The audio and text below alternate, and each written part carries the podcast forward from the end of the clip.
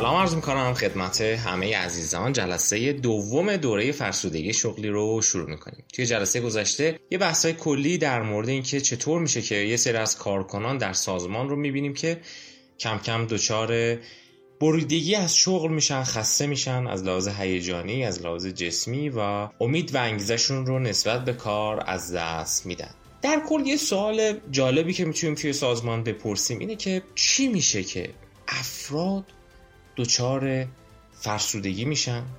و سوال دیگه اینه که اگه دچار فرسودگی شدن چه اتفاقی براشون میفته و چه علائمی در اونها نمایان میشه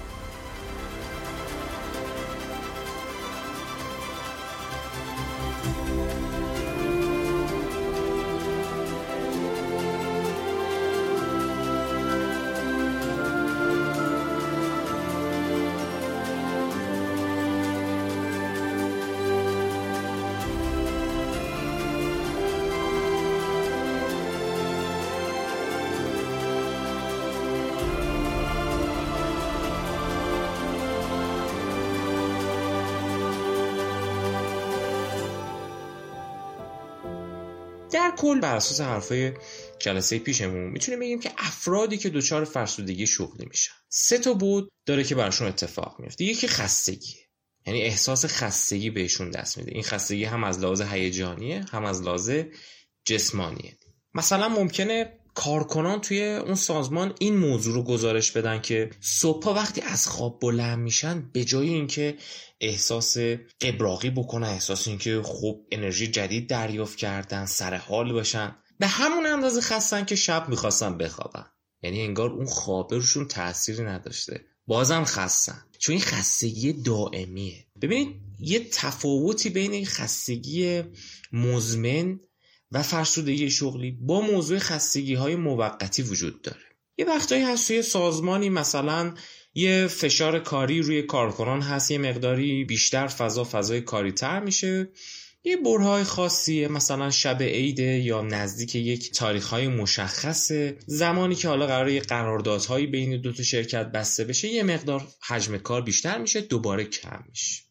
اما یه وقتایی هست که افراد نه در اثر یک کار کوتاه مدت خسته شدن بلکه کلا نسبت به کارشون محیط کارشون فضایی که توش هستن خستن. کلا احساس خستگی دائمی می‌کنن. اینا ربطی نداره که چقدر استراحت می‌کنن مثلا ممکنه امشب خیلی هم خوب بخوابن ولی بازم این احساس خستگی باشون همراه هست. بود دیگه یه فرسودگی شغلی احساس بدبینیه. موضوعی که جلسه پیش هم مطرح کرد. این دید منفی و بدبینی که به افراد توی سازمان دست میده.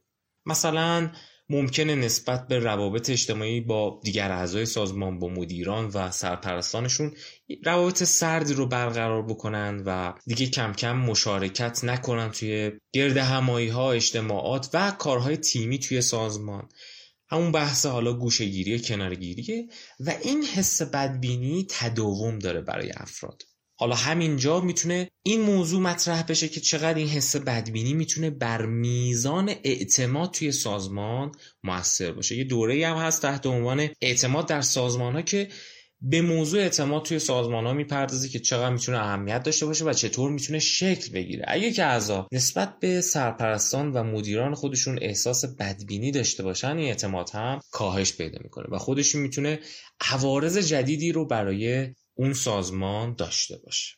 و بود سوم فرسودگی احساس ناکارآمدی. کارکنان از یه جایی به بعد احساس می‌کنن که دیگه خیلی نمی‌تونن کار موفقیت آمیز داشته باشن. ممکنه شما توی سازمان با یه سری کارکنان مواجه بشید که بهتون بگن عملی که نیست ما موفق نمیشیم یا این از عهده من بر نمیاد من نمی‌تونم یه همچی کاری رو انجام بدم. اینا در از احساس ناکارآمدی بهشون دست داده. دیگه خیلی چیزها رو بزرگ می‌بینن مسائل و مشکلات رو بزرگ می‌بینن و این احساس باز دوباره مثل احساسات دیگه برای افراد تداوم داره. پس وقتی ما میگیم یک کارمندی یک حتی سرپرستی مدیری دچار موضوعی به اسم فرسودگی شغلی یا بریدگی از شغله برنات براش اتفاق افتاده منظورمون اینه که این فرد دچار این سه حالت شده. حالا موضوعی که اهمیت داره اینجا بهش بپردازیم خصوصا توی این جلسه اینه که فرسودگی شغلی چطور ایجاد میشه. در این زمینه نظرهای مختلفی هست. مثلا شما ممکنه توی سازمانی برید با مدیرانی مواجه بشید سرپرستانی مواجه بشید که معتقد باشن. اینکه یه سری از افراد از کار خودشون خسته میشن و می‌برن به خاطر خودشونه. ما کارمندایی داریم که خیلی فعالن اکتیون و کارشون رو به خوبی انجام میدن. اگه مثلا فلان خانوم یا فلان آقا از بین کارمندان و کارکنان ما این مشکل براش به وجود اومده این مشکل شخصیه. یعنی ضعف شخصی خودشه یا به هر حال در شخصیت خودش یه همچین موضوعی وجود داره. البته من قصد دارم یکی از جلسات به صورت کامل در مورد شخصیت افرادم یه مقدار صحبت بکنم که چه ویژگی شخصیتی می‌تونه در ما وجود داشته باشه که اون ویژگی ها باعث بشه که ما خسته تر بشیم از کارمون. مثلا یکی از ویژگی اینه که ما نتونیم به باقی اعتماد کنیم توی سپردن کارها به اونها و اعتماد کردن یک موضوع روانشناختی هم هست دیگه. دیدید بعضی از آدما نمی‌تونن به این راحتی اعتماد بکنن یا کلا به باقی اعتماد نمی‌تونن بکنن؟ برای همین همیشه دوست دارن همه کار خودشون انجام بدن.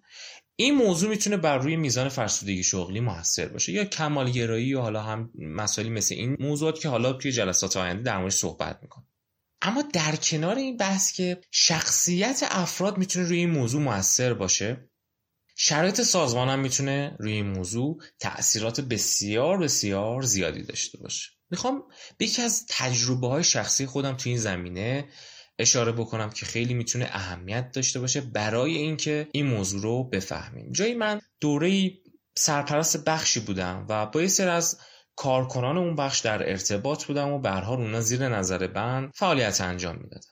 خاطرم هست که یکی از افراد یه بار خیلی برای ما مشکل آفرین شده بود وظایفش رو انجام نمی‌داد یا به حال به نوعی تفره می‌رفت به تعویق مینداخت بر طبق اصولی که باید انجام می‌داد انجام نمی‌داد. اون ساختارهایی که براش وضع کرده بودیم و قالب کاری که براش مشخص کرده بودیم و انجام نمی‌داد.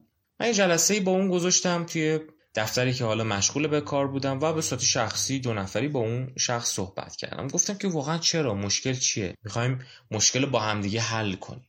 یه موضوع خیلی جالبی که مطرح کردیم بود که گفت فلانی تو می‌دونی مشکلت چیه؟ اینه که تو هر کاری که من می‌کنم نادیده می‌گیری.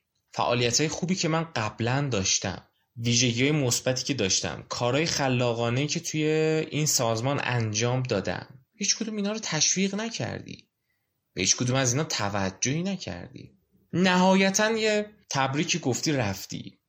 جا که مثلا من فلان کارو که انجام دادم توی جلسات گروهی توی تیم ها توی بخشی که داریم کار می‌کنیم اعلام بشه باقیه بدونن تشویق دست جمعی بشه و امثال هم. چطور باقیه هستن باقیه کارکنان هستن که این اتفاق برشون میفته فقط من بودم که تشویق نشدم. این لحظه لحظه خیلی حساسیه. ببین یه چیزی رو من اینجا باید حتما بهش اشاره کنم. اگه جایی سرپرستی هست مدیری هست باید بهش یاد بدیم که قبل از اینکه بیاد قضاوت کنه قبل از اینکه بیاد رفتار رو منش خاص خودش رو نشون بده برخوردی انجام بده. باید بیاد به اون فردی که دچار مشکل شده به صورت خصوصی طی جلساتی با ترفندهای خاصی بشینه صحبت کنه. متناسب با فرهنگ همون سازمان. و ببینه مشکل از کجاست. خب حالا این مثالی که زدم مشکل از کجاست؟ اگه بخوایم از نگاه سازمانی و روانشناختی به این ماجرا نگاه کنیم. مشکل از دو جا نشأت می‌گیره. یک فرایندهای پاداشدهی و تشویق و انگیزش تو اون سازمان دچار خلاله یعنی به افراد به عنوان یک شخص توجه لازم صورت نمی‌گیره. به اینکه افراد خصوصا ممکنه نیازهای مختلف داشته باشه. این نکته خیلی مهمه. ببینید ممکنه در یک سازمان یه سری از کارکنان از شما انتظار خاصی نداشته باشن و صرفا حقوقشون رو بخوان به موقع دریافت بکنن. ممکنه یه سری از افراد نیازمند توجهات بیشتری باشن. ممکنه یه سری از افراد نیاز به کنترل بیشتر بر روی کارشون داشته باشن. پس آزادی تو کارشون رو بیشتر طالبن و نیاز دارن. پس ببینید افراد نیازهای مختلف دارن. نمی‌تونیم با همه یه جور برخورد کنیم. سازمان موفق سازمانی که سیستم پاداشدهی و سیستم تشویقی و انگیزشیش به گونه طراحی شده باشه که منعطف باشه و نیازهای کارکنانش رو شناسایی بکنه. حالا با زیر نظر گرفتنشون با دادن یه سری پرسشنامه ها با طراحی یه سری مصاحبه های حضوری می‌تونیم این کار رو انجام بدیم. جمعآوری اطلاعات باید بکنیم در مجموع. من فهمیدم که یک مشکل از من بوده و از سازمانی که حالا من دارم اون سازمان رو طراحی می‌کنم که نیومدم نیازهای افراد زیر دستی رو شناسایی کنم. این فرد بیشتر نیازمند توجه و تشویق بود ولی من بهش توجه نکردم. پس این احتمال داره که بعد یه مدت احساس خستگی تو سازمان بکنه یا همون بحث بریدن از شغل برش ایجاد بشه. دیگه نخواد کار بکنه. در عین حال که باید به سازمان توجه کنیم به شخصیت افراد هم باید توجه بکنیم. شخصیت اون کارمند شخصیت خیلی خاصی بود که نیاز به تشویق های جمعی زیاد داشت. خب ممکنه یک مدیری بیاد بگی که این حرفا رو نداریم. تو باید وظیفت رو انجام بدی آخر ما هم حقوقت رو دریافت بکنیم. ما اینجا نمی‌تونیم اینجوری به کارمندامون نگاه کنیم چون کارمندا موجود واحدی نیستن. از نظر شخصیتی هم با هم فرق می‌کنن. احتمال اینکه این کارمند ناراضی بشه تو این سازمان خیلی بیشتره. نه فقط به خاطر اینکه از لحاظ ساختاری و فرایندی تو اون سازمانمون مشکل داریم بلکه به خاطر شخصیت خودش. احتمالا این کارمند به خاطر داشتن این شخصیت شخصیتی که نیاز داره که مدام مورد توجه قرار بگیره. خصوصا توجهات عاطفی. شاید خلاهای عاطفی که خصوصا در دوران کودکی داشته دچار چنین مشکلاتیش کرده. حالا ما حتما یه دوره ای داریم تحت عنوان رویکردهای شناختی در محیط کار و البته بحث روان درمانی هم تو اونجا مطرح می‌کنیم. این موضوع رو مطرح می‌کنم که ترواره های افراد که در دوران کودکی ممکنه براشون شکل بگیره چطور می‌تونه روی نگاهشون نسبت به یه سری چیزها تاثیر بگذاره.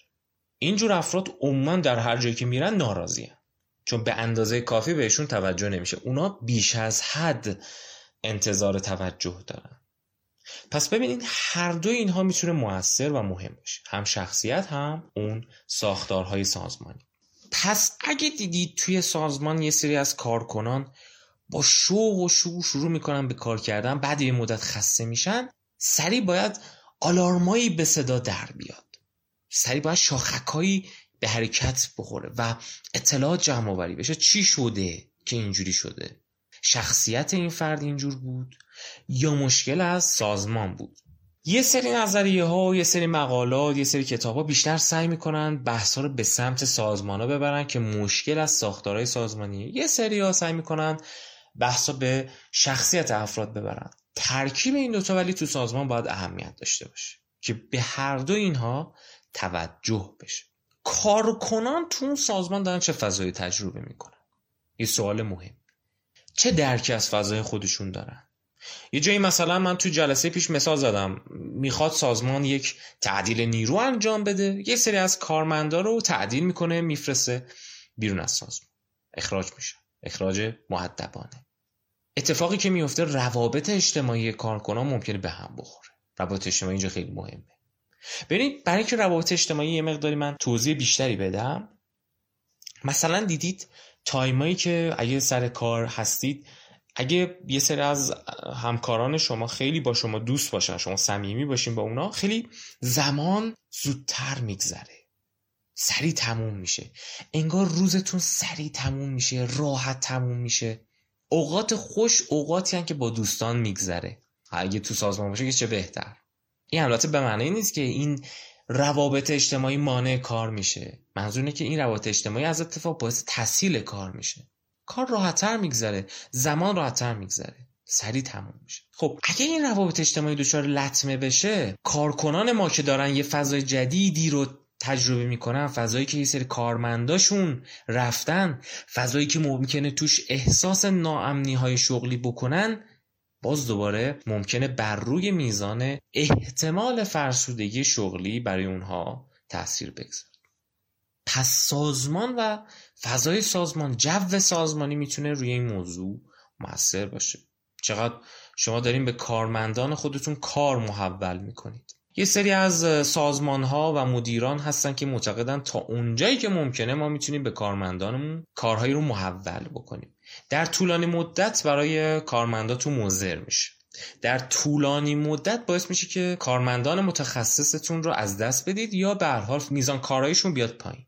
البته توی سری از سازمان ها هستن که به خاطر اینکه نیروی کار فراوانه رقابت برای کار هم زیاده یه سری از مدیران معتقد باشن که به هر حال ما می‌تونیم کار بیشتر بکشیم و در صورتی که افراد بعد این مدت خسته شدن یا نخواستن بمونن خیلی راحت می‌تونیم عذرشون رو بخوایم یا به هر حال ازشون تشکر کنیم و کارمند جدید رو بیاریم. یه جایی خاطرم هست یک مصاحبه داشتم با یکی از مسئولان و سرپرستان یکی از شرکت های خیلی بزرگ توی تهران. انجام می‌دادم صحبت کردم گفتم که در صورتی که حالا یه سری از کارکنان شما دچار مشکل بشن و نخوان یا به هر نتونن به اون راحتی با شما همکاری بکنن چه اتفاقی میفته اون گفتش که خیلی ساده است. میزان تقاضای کار تو این شرکت خیلی زیاده. همیشه ما یه لیست ذخیره داریم از افرادی که درخواست کار دادن و ما اونا رو گذاشتیم تو لیست ذخیره. یعنی بهشون گفتیم که در صورتی که جایی خالی بشه باهاتون تماس می‌گیریم یه لیستی آماده شد. در صورتی که نخواد همکاری بکنه خیلی راحت عذرش رو می‌خوایم و نفر جدید رو وارد می‌کنیم. تنها مشکل ماجرا اینجاست که این کار می‌تونه در طولانی مدت بهره اون سازمان رو به صورت مستقیم و غیر مستقیم کاهش بده. به خاطر که به جو اون سازمان لطمه می‌زنه به میزان احساس امنیت روانی کارکنان دیگه لطمه می‌زنه چون برای کارکنان دیگه هم ممکنه احساس کنن که این بلا ممکنه برای خودشون هم ایجاد بشه. فضای اجتماعی خود اون سازمان هم به هم می‌خوره چون روابط اجتماعی که بین یه سری اعضا تو اون سازمان داره آروم آروم ایجاد میشه از بین میره.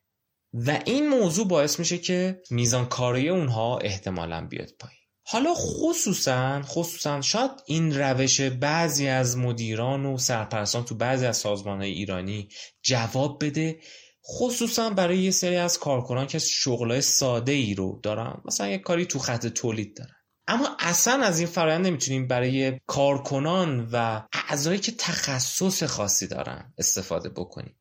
مثلا بازاریابان ما مدیران ما مدیران بخش فروش مدیران بخش تولید مهندسین و تکنسین های ما اصلا نمیشه با اونا این کار کرد. چون اگه اونا برن به این راحتی ما نمی‌تونیم نیروی متخصصی رو جذب بکنیم که کامل همه چی بلد باشه و به خوبی اون فرد کار کنه. پس خصوصا برای این اعضای سازمان باید یه حساب ویژه باز شه که اصلا اینا دچار فرسودگی شغلی نشن. پس توجه کنیم میزان خسته شدن افراد در اثر کار خیلی شدیدی که ممکنه تو سازمان بهشون تحمیل بشه. یا اینکه کاری که داره بهشون تحمیل بشه خیلی پیچیده است. چند وظیفه ایه افراد تا می‌خوان یه وظیفه رو انجام بدن ده تا وظیفه دیگه کنارش سبز میشه. نمی‌دونم باید به کدومش برسن. خصوصا افرادی که نتونن اولویت بندی کنن یا سازمان بهشون کمک نده که تو کارشون اولویت بندی کنن بیشتر دچار فرسودگی شغلی میشن. حالا از یه جلسه به بعد خصوصا راجع به این موضوع صحبت می‌کنم که چطور افراد می‌تونن این فرسودگی رو کاهش بدن و مثلا به موضوع اولویت بندی و مدیریت برنامه هام صحبت خواهم کرد و می‌پردازم. موضوع دیگه ای که تو سازمان مهمه اینه که چقدر ما می‌تونیم به کارکنان خودمون اعتماد بکنیم کارها رو بهشون بسپاریم و سعی نکنیم که کارها رو به صورت استاندارد خیلی بالایی بهشون تحمیل کنیم. یعنی دقیقا این کار رو بکن اینجوری کی بیا اینجا کی برو اونجا. خیلی ریز بیایم اینا رو با جزئیات برشون تعیین بکنیم یعنی به معنی نیست که کاری که داریم بهشون میدیم دارای ابهام شغلی باشه. که حالا راجع به ابهام شغلی توی دوره استرس شغلی بیشتر صحبت کرد. کار مبهم باشه. نه. بیشتر به معنی اینه که یه مقداری آزادی بیشتری برای اونها توی کار قائل باشیم که بذاریم و اجازه بدیم در صورتی که امکان داره توی سازمان اعضا از روش ها و حرفه خودشون استفاده کنن. روش خاص خودشون رو برای انجام اون کار داشته باشن. مثلا شما در نظر بگیرید یک دانشگاهی رو که یه سری اساتید دارن. اساتید روش های خاصی رو برای امتحان گرفتن برای نحوه تدریس و اینها دارن. حالا فرض کنید که مدیر یک دانشکده بخواد اجبار کنه اساتید اون دانشگاه که از روش واحدی حتما باید برای تدریس استفاده کنید. اگه اینجا یه مقدار آزادی بیشتری بدیم البته به معنی نیست که نظارت نکنیم. ولی آزادی بیشتری بدیم می‌بینیم که اساتید به اون روشی که بیشتر حس خوب دارن با اون روشی که بیشتر بلدن می‌تونن مطالب رو بهتر آموزش بدن. پس یه مقدار آزادی توی کار می‌تونه مثبت باشه. سیستمای پادش هم جلسه گذشته بیشتر راجبش صحبت کردم. حالا یه مقداری هم بعدا راجب این که چطور می‌تونیم اشتیاق شغلی ایجاد بکنیم صحبت می‌کنم. یه سازمانی بودم سوال پرسیدم که برای که حالا ببینیم سیستم پاداششون چطور بود سوال پرسیدم که شما چه پاداش هایی رو توی این سازمان به اعضای خودتون اختصاص می‌دید و چه سیستم جبرانی برای اونها چیدید مسئول اونجا گفتش که ما صرفا حقوق آخر ماهشون رو مد نظر داریم. یعنی کار می‌کنن؟ آخر ماه درآمدشون رو دارن ببینید تو این سازمان به هیچ به نیازهای دیگه اعضا توجه نشد. حالا اگه بیاین در کنار اون حقوق سعی کنید بهرهوری سازمانی رو ببریم بالا و برای اینکه اعضا انگیزه پیدا کنن یه سری خدمات خاص رو هم به اونها بدیم. مثلا به عنوان نمونه می‌تونیم یه سری خدمات ورزشی و یا تفریحی رو با کپون های تخفیف بهشون تخصیص بدیم. خیلی از سازمان ها هستن که الان در داخل ایران شرایطی رو برای اعضایشون فراهم می‌کنن که تایمایی رو خصوصا در اوایل یا اواخر تابستون برن یه سفر با خانواده مثلا شمال. اونجا ویلاهایی هست مخصوص خود اون سازمان یا مناطقی هست ساختمون هست مخصوص خود اون سازمان که اعضا می‌تونن خیلی راحت ازش استفاده کنن و با کمترین هزینه سفر کنن. خب ببینید اینها می‌تونه یه فضای جدیدی رو برای اعضا ایجاد بکنه که اون خستگی مدام تجربه نشه. حالا برای جمعبندی صحبتام توی این جلسه و جلسه گذشته اشاره می‌کنم به یک مقاله‌ای که خوندنش خیلی می‌تونه مفید باشه و تمام بحثایی که تا الان داشتیم و به صورت مجموعه صحبت ها و نتایج پژوهشهایی که انجام شده در همین زمینه جاب برنات و فرسودگی شغلی اوورده و پیشنهاد میدم که حتما این مقاله رو مورد مطالعه قرار بدی. تحت عنوان Early Predictors of Job Burnout and Engagement که می‌تونه تو همین زمینه خیلی برای شما مفید واقع بشه. حالا به یکی از موضوعاتی که توی این مقاله اشاره شده می‌پردازم به این موضوع که فرسودگی طبق تمام بررسی ها با عدم رضایت شغلی رابطه داره با تعهد سازمانی پایین رابطه داره با میزان غیبت در سازمان در رابطه هستش و با میزان قصد ترک شغل هم ارتباط داره. اینا میاد پژوهش هایی که تو این زمینه انجام شده رو معرفی می‌کنه. ببینید وقتی افراد دچار فرسودگی شغلی میشن رضایت شغلیشون میاد پایین. تعهد سازمانیشون نسبت به اون سازمان میاد پایین. مثلا دیگه به اون صورت میل ندارن که تو اون سازمان بمونن به اون سازمان وفادار باشن و متعهد بشن. به محض اینکه یه فرصت شغلی جدید براشون ایجاد میشه اون سازمان رو سریع ترک می‌کنن. به هر قصد ترک شغل دارن. و تا اونجایی که میشه از حضور تو اون سازمان تفره میرن و غیبت می‌کنن. یه پژوهشی که تو اینجا معرفی میشه خیلی جالبه. میگه که طبق حالا بررسی هایی که انجام شده میزان فرسودگی شغلی توی افسران پلیس رابطه داشته با خشونت علیه غیر نظامی ها ما گفتیم که وقتی افراد فرسوده میشن و خسته میشن دیگه به نوعی اون بدبینی براشون حاکم میشه. اون حس خوب نسبت به کارشون از بین میره. خب اگه شما تو خط تولید باشید تو خط تولید دیگه خیلی اهمیتی به تولیداتی که داری انجام می‌دید ندارید. حالا خرابی هم لابلای کارتون بود اشکال نداره. دی براتون مهم نیست. یعنی بیخیال اون کار میشین. بیخیال ارائه خدمات درست و خوب تو اون سازمان میشید. ممکنه کارمند شما تو خط تولید ببینه که یک محصولی داره خراب تولید میشه ولی براش اهمیت نداره. کارمند شما توی حوزه فروش سازمانه. براش مهم نیست که چقدر می‌تونه مشتری رو واقعا جذب کنه. به درک. حالا جذب شد جذب نشد برا من مهم نیست. دیگه برام اصلا مهم نیست که این سازمان چقدر فروشش میره بالا. می‌خواد یه کاری انجام بده از روی بیمیلی و در پایان هم می‌خواد بره خونش و استراحت کنه و ببینه باید واقعا با این کار چیکار کنه. و اگه شما مثلا دارید شغل مثل پلیس بودن رو تجربه می‌کنید ممکنه نسبت به مردم خشونت به کار ببرید. افرادی که فرسوده شغلی هستن توی شغل پلیس بیشتر خشونت داشتن. نسبت به افراد غیر نظامی مردم بیگناه. بررسی ها نشون میده که افرادی که دچار فرسودگی شغلی میشن توی خانواده ازدواج و روابط عاطفیشون هم دچار مشکل میشن. چون برای اینا روی هم موثره. و در پایان نتیجه ای که این مقاله می‌گیره اینه که مشارکت فعال توی تصمیم گیری سازمانی می‌تونه بر میزان اثر بخشی اعضا توی اون سازمان و کاهش خستگی اعضا موثر باشه. اینکه به افراد توجه بشه. ببینید برای اینکه حس همزیستی رو توی سازمان ایجاد کنیم اعتماد احترام و صداقت این ستا رکن خیلی می‌تونه موثر باشه. اصلا احساس عدالت هم در یک سازمان می‌تونه در راستای همین سه تا عنصر قرار بگیره. چقدر به اعضای سازمان اعتماد وجود داره؟ باشون صادقانه صحبت میشه مشکلات بهشون گفته میشه حرفاشون شنیده میشه و بهشون احترام گذاشته میشه.